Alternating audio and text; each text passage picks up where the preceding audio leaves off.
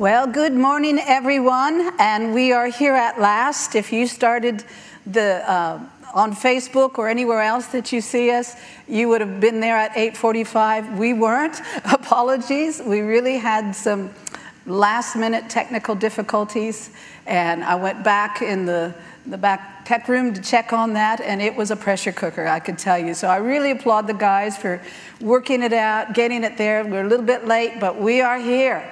And I also want to welcome that we have some parents of children that are here for In Kids TV. I've got people in the auditorium, yay!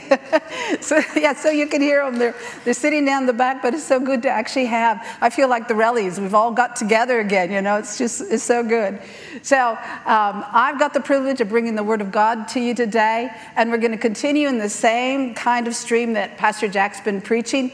And our theme this year is love does and how God loves us. So I want to read our theme scripture from Ephesians chapter 5 verse 2. It says mostly what God does is love you. Keep company with him and learn a life of love.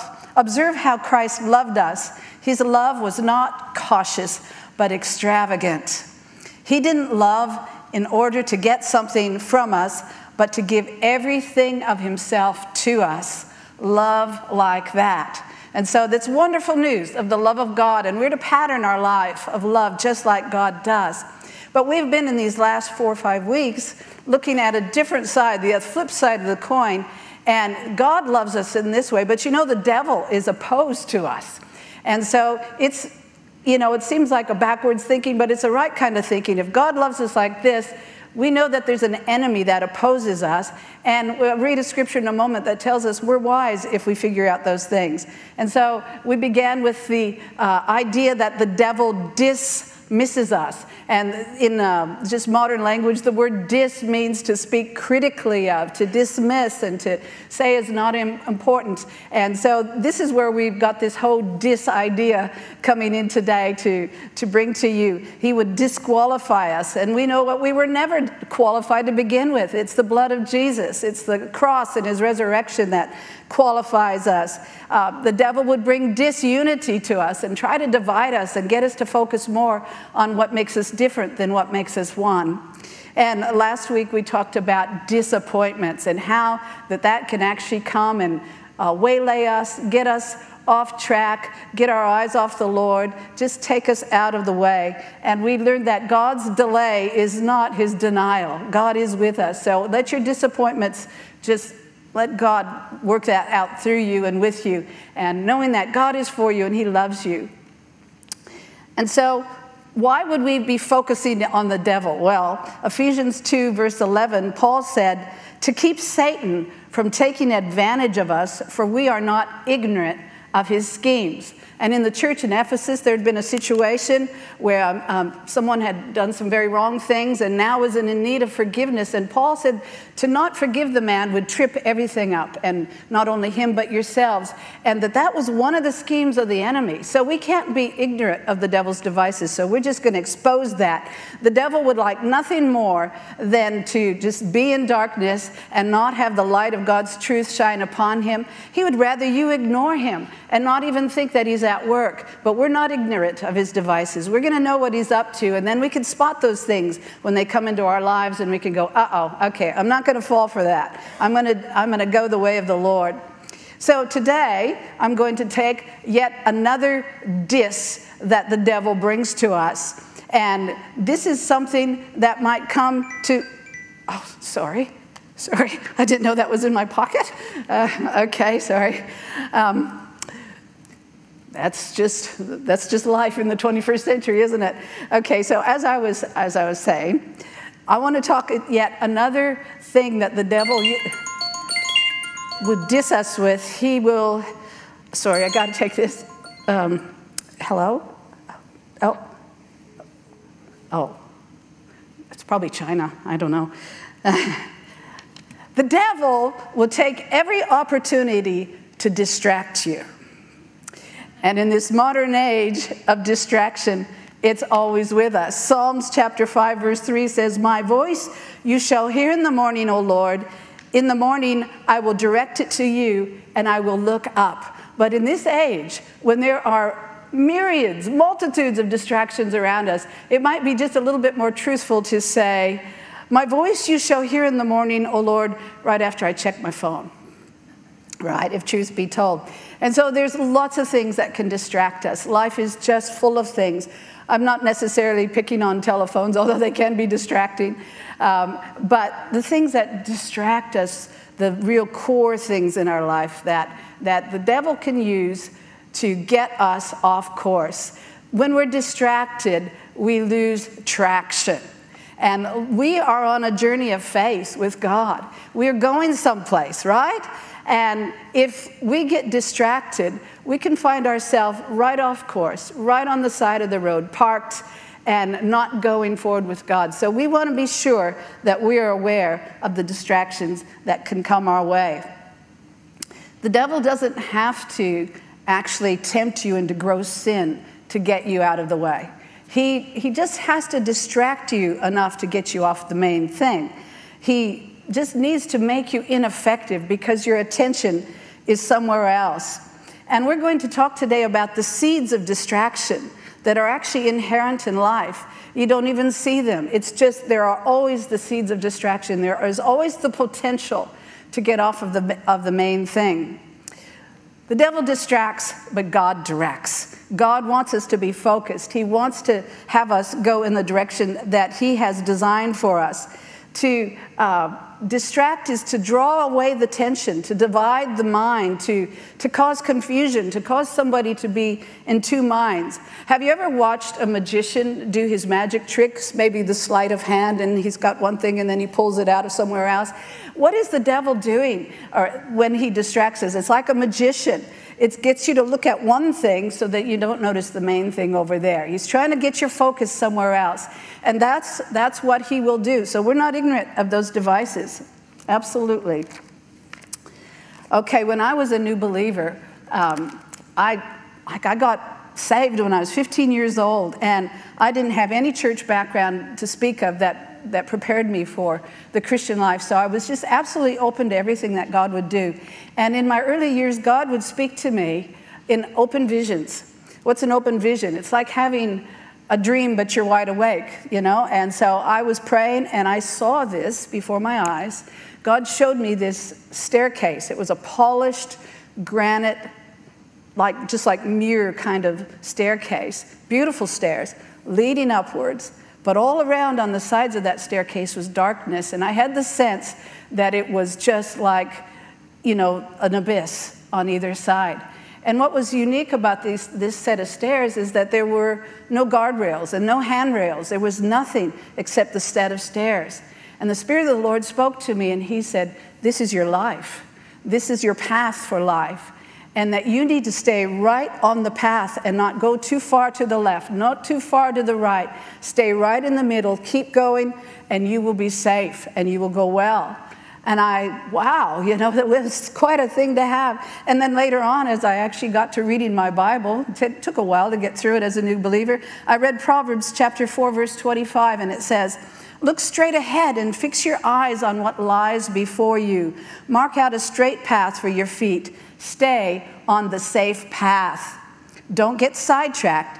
Keep your feet from following evil. So, what essentially does that proverb say? It says, don't get distracted. Don't get off the path. You are going somewhere with God. God has a plan for your life. He has something for you to do. He has a purpose for your life. And we can get distracted and pulled this way and pulled that way, the affairs of life, the, the things that happen in life. But we're going to talk more about what happens inside of us in life. That's, that's the thing that can actually distract you. So, how does the devil distract us? Well, number one, he distracts us with the cares of life. And we're going to read the parable of the sower, Mark chapter 4. It's also in other Gospels. But we'll just read it from this uh, one particular uh, chapter in Mark. We're not talking about the responsibilities of life. The responsibilities are not distractions. We have families, we have jobs, we have homes, we have things that we have to do. And sometimes it's a lot to do. But those aren't the real distractions. And they're not even the burdens that we have in life because we live in an imperfect world. And um, as Matt said earlier, life doesn't always go the way we think it will. And Sometimes things happen to us, but it's a lot more important what happens in us. And if those things that happen to us cause a, a detrimental effect inside of us and it lasts too long, those become real distractions. So we become distracted by life itself when we don't respond in the way that God would have us to respond, or if it takes us a long way, a long time to get to that place. And when we are distracted, we lose traction, we lose ground, and we can't keep going like we need to go. So the things will happen to us, but what really matters is what happens inside of us. And in Mark's chapter 4, in his gospel there, he talks about the four types of soil. I'm sure you're really familiar with this soil. So he talks about the, the seed that was sown along the roadside or the pathway. And if you've ever been in, uh, in a rural area, you'll see how that the ground gets compressed when feet are walking up and down on it all the time. And so that, that's not going to be able to germinate that soil. And then then he talks about the rocky soil where there's just no moisture and roots can't even get a, a start there because they can't um, get anything to nourish the, the plant. And then there's the thorny soil, which I want to come back to, and the good soil, where when the seed goes into the good soil, well, it can flourish.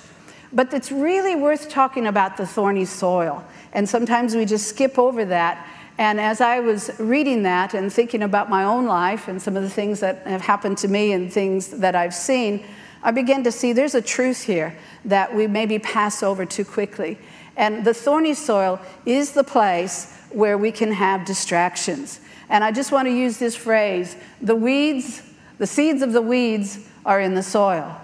The seeds of the weeds are in the in the soil. And so let me just uh, read from Mark chapter 4, verse 7. It says, Other seeds fell among thorns and shot up and crowded the young plants so that they produced no grain.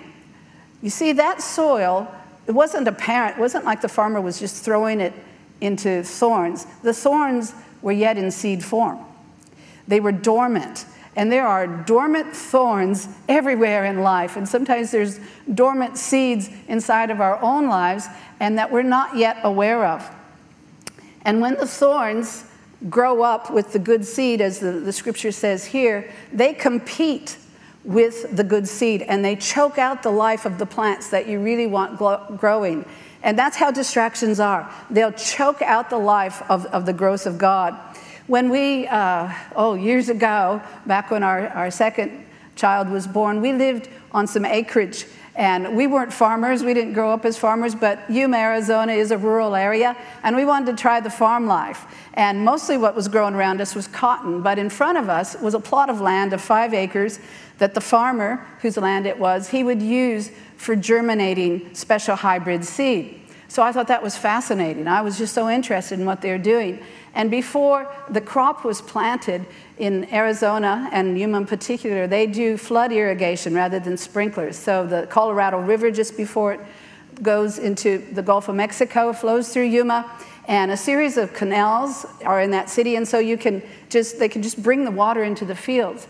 And so the farmer brought the water into this particular field, flooded it, looked like a giant lake out in front of the house. And then he just let it go. And that, that field had been dormant for a long time. And I watched, waited, when are they going to plant? You know, I heard it was going to be broccoli. I was thinking that's going to be interesting to watch.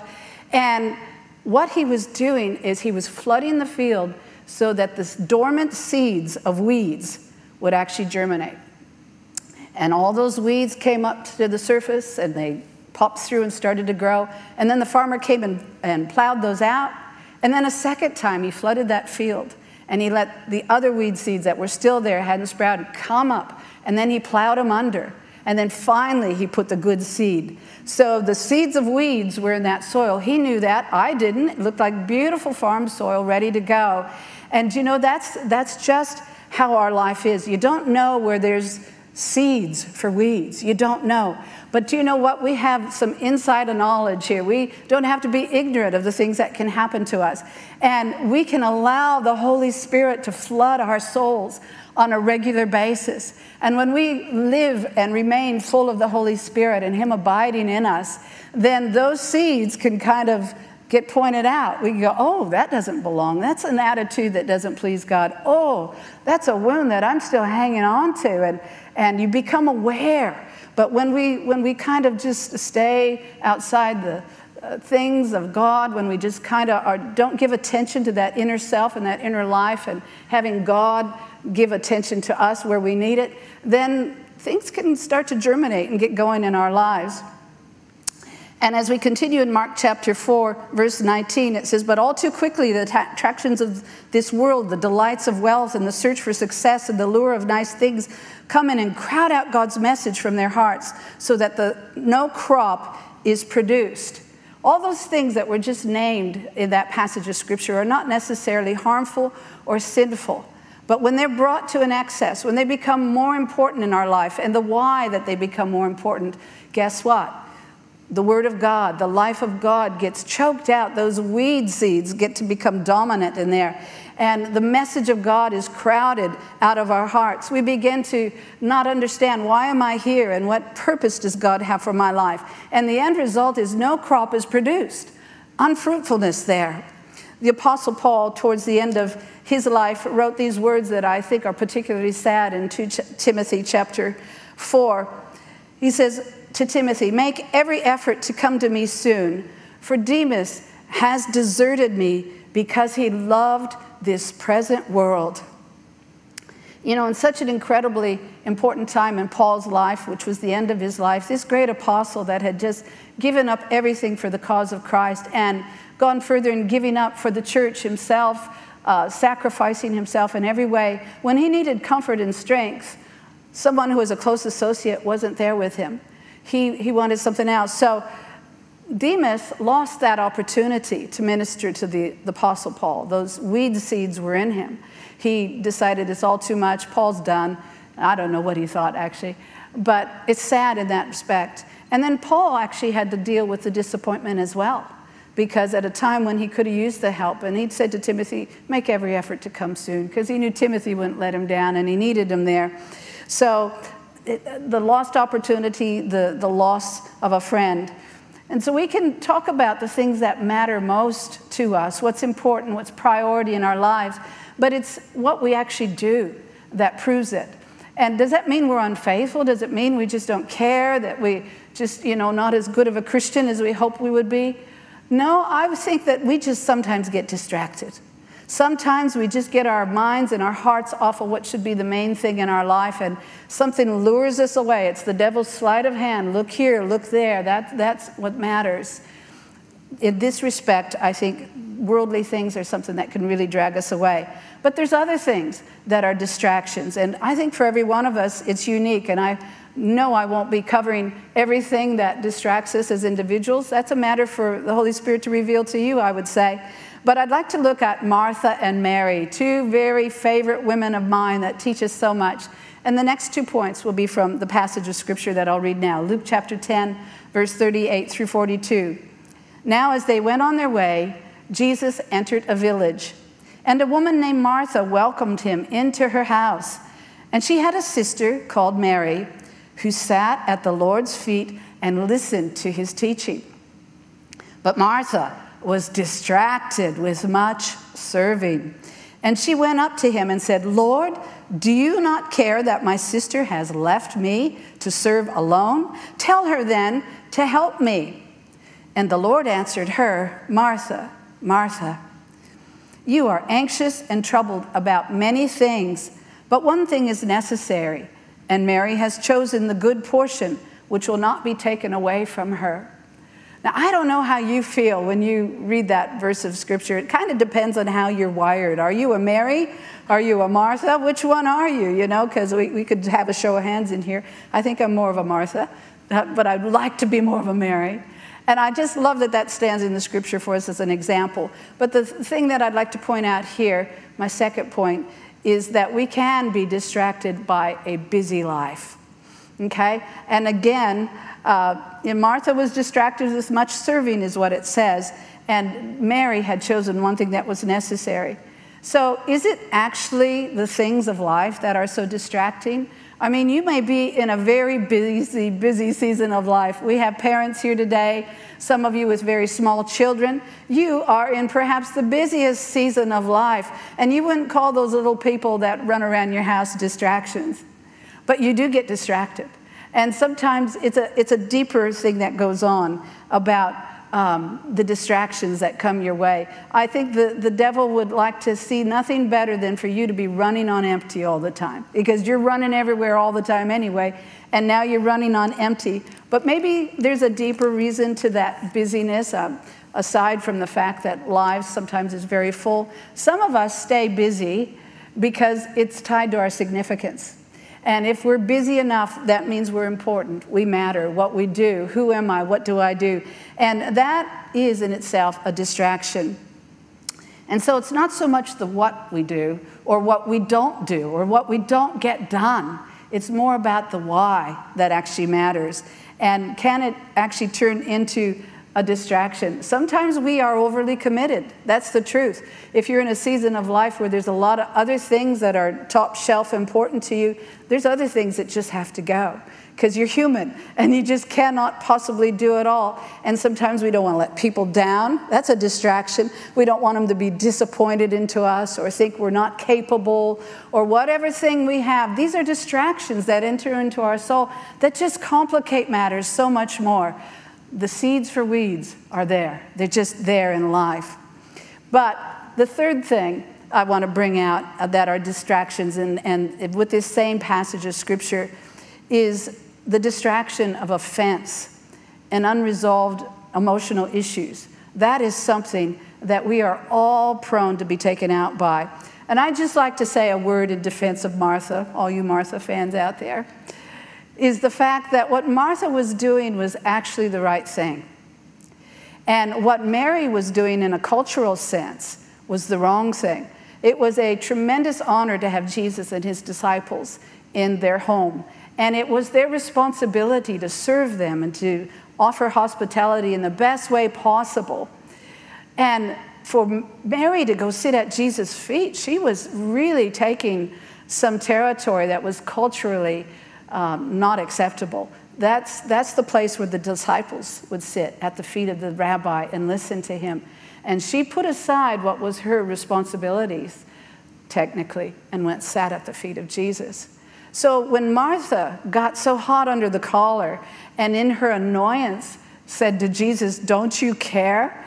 Tell her to help me. I mean, she must have been really fuming to say that to Jesus. That was quite a statement to say. And you could see that it had got to her. It got beyond, you know, she was right, but she was so wrong in how she was right. And we can get to a place where we might have resentments that just, you know, we are right, but we get so wrong within because we've become resentful of the person or the circumstance or the boss or the job or, or the home life or whatever the thing is. And we just get distracted. And now instead of looking here, we're there. You know, and where you look, have you ever noticed, have you ever rode a bicycle or done anything like that that requires you to have a direction for what you're doing, where you look is where you'll go. And so if you're looking at the distraction, that's where you're going to go rather than looking in the direction that you're supposed to go. So we may have and experience emotional wounds in life, and we may actually be truly been wronged and hard done by. That happens. But what is our response? And is it going to become an overwhelming distraction? Will it become the thing that that's all you can think about? And you wish you couldn't think about it, but that's all you can think about. And of course, all the accompanying emotions and the stress and the anxiety and the moods and all the things that come because these things have not been resolved well. And you know, on Encounter, there's not a more important, uh, I think, in my opinion, uh, teaching that we have is on resolving uh, forgiveness and bitterness, on dealing with rejection. These are just basic to our Christian walk. And if we don't have those dealt with well and processed through them well, then we are going to be distracted for life. Absolutely distracted. And we will get off track. We'll lose traction and not be able to continue through. And so Jesus wants us to do well. And Hebrews chapter 12, verse 1 says, Therefore, since we are surrounded by so great a cloud of witnesses, let us lay aside every weight, every sin which clings so closely, and let us run with endurance the race that is set before us. Any runner that is going to run fast can have weights. In the ancient world, they would disrobe to do their running. In our modern world, they wear these fancy lycra so that they're streamlined because they want to run fast. And we can't afford to let anything be hanging on our lives that distracts us and weighs us down and keeps us from doing what we need to do. The devil distracts, but God directs. How does he direct? How does he help us in this matter? He tells us to keep our eyes on Jesus. And I'll read in the moment from Hebrews 12, verse 2, that says to keep our eyes on Jesus Christ. We are followers of Jesus Christ, and we need to remind ourselves of that. And when we get distracted, we need to come back to that. I have had seasons in my life when I have been distracted, especially with emotional wounds. You live long enough on planet Earth, you're going to get hurt. You're going to have things happen to you that you will feel deeply, and they will hurt, and they will distract. And I've had those times where I have just like, I'm so tired of thinking like this. I'm so tired of bearing this. And you know, I come good when I come to the point that say, Jesus, my life is yours. I belong to you. Anything else that happens to me really doesn't matter in the light of the fact that I'm yours, that I'm someday going to live in heaven with you for all of eternity. My life is not my own, I belong to Jesus. And so I would say the cure for distraction then is to come back to a total commitment to Jesus Christ. Let that be solid in your life. Says in Hebrews 12, verse 2, looking unto Jesus, the author and the finisher of our faith. Look to Jesus. Lean into Jesus. Look to Him and say, Lord, help me right now because I'm drowning in distractions, but I'm coming back to you. And so, what does it mean to really be a follower of Jesus Christ? That means to make a genuine, heartfelt commitment to Jesus. That means to love Him and serve Him above anything else and no matter what. And it's a dedication to a lifetime of continual transformation to be made like Him. So it means living through rough times. It means putting aside distractions. It means working through, through those things that we need to work through if we're going to be followers of Jesus. A commitment is such a powerful thing, and it will help you get through the distractions of your life. To commit is to bind yourself to course of an action and say, I am a follower of Jesus. Even if none go with me, I still will follow. If it's unpopular, if it's not easy, I still will follow him. It's something that you're going to do and going to say a strong no to some things so you can say a firm yes to Jesus Christ. A commitment to Jesus is the filter for everything else that happens in your life, the good things and the wonderful things that good things can distract as well, you know. And it's for the difficult things as well. And it's for the stuff that you need to leave behind you because you said yes to Jesus. If we're going to say a firm yes, we also have to say a firm no to some things. Jesus talked about denying yourself, to take up your cross and to follow him. Matthews, the tax collector, who did just that on the invitation of Jesus Christ to come and be my disciple. And in Luke chapter 5, the calling of Matthew is recorded. It says, Jesus went out and noticed a tax collector named Levi sitting in the tax booth, and he said to him, Follow me. And he got up and left everything and began to follow him.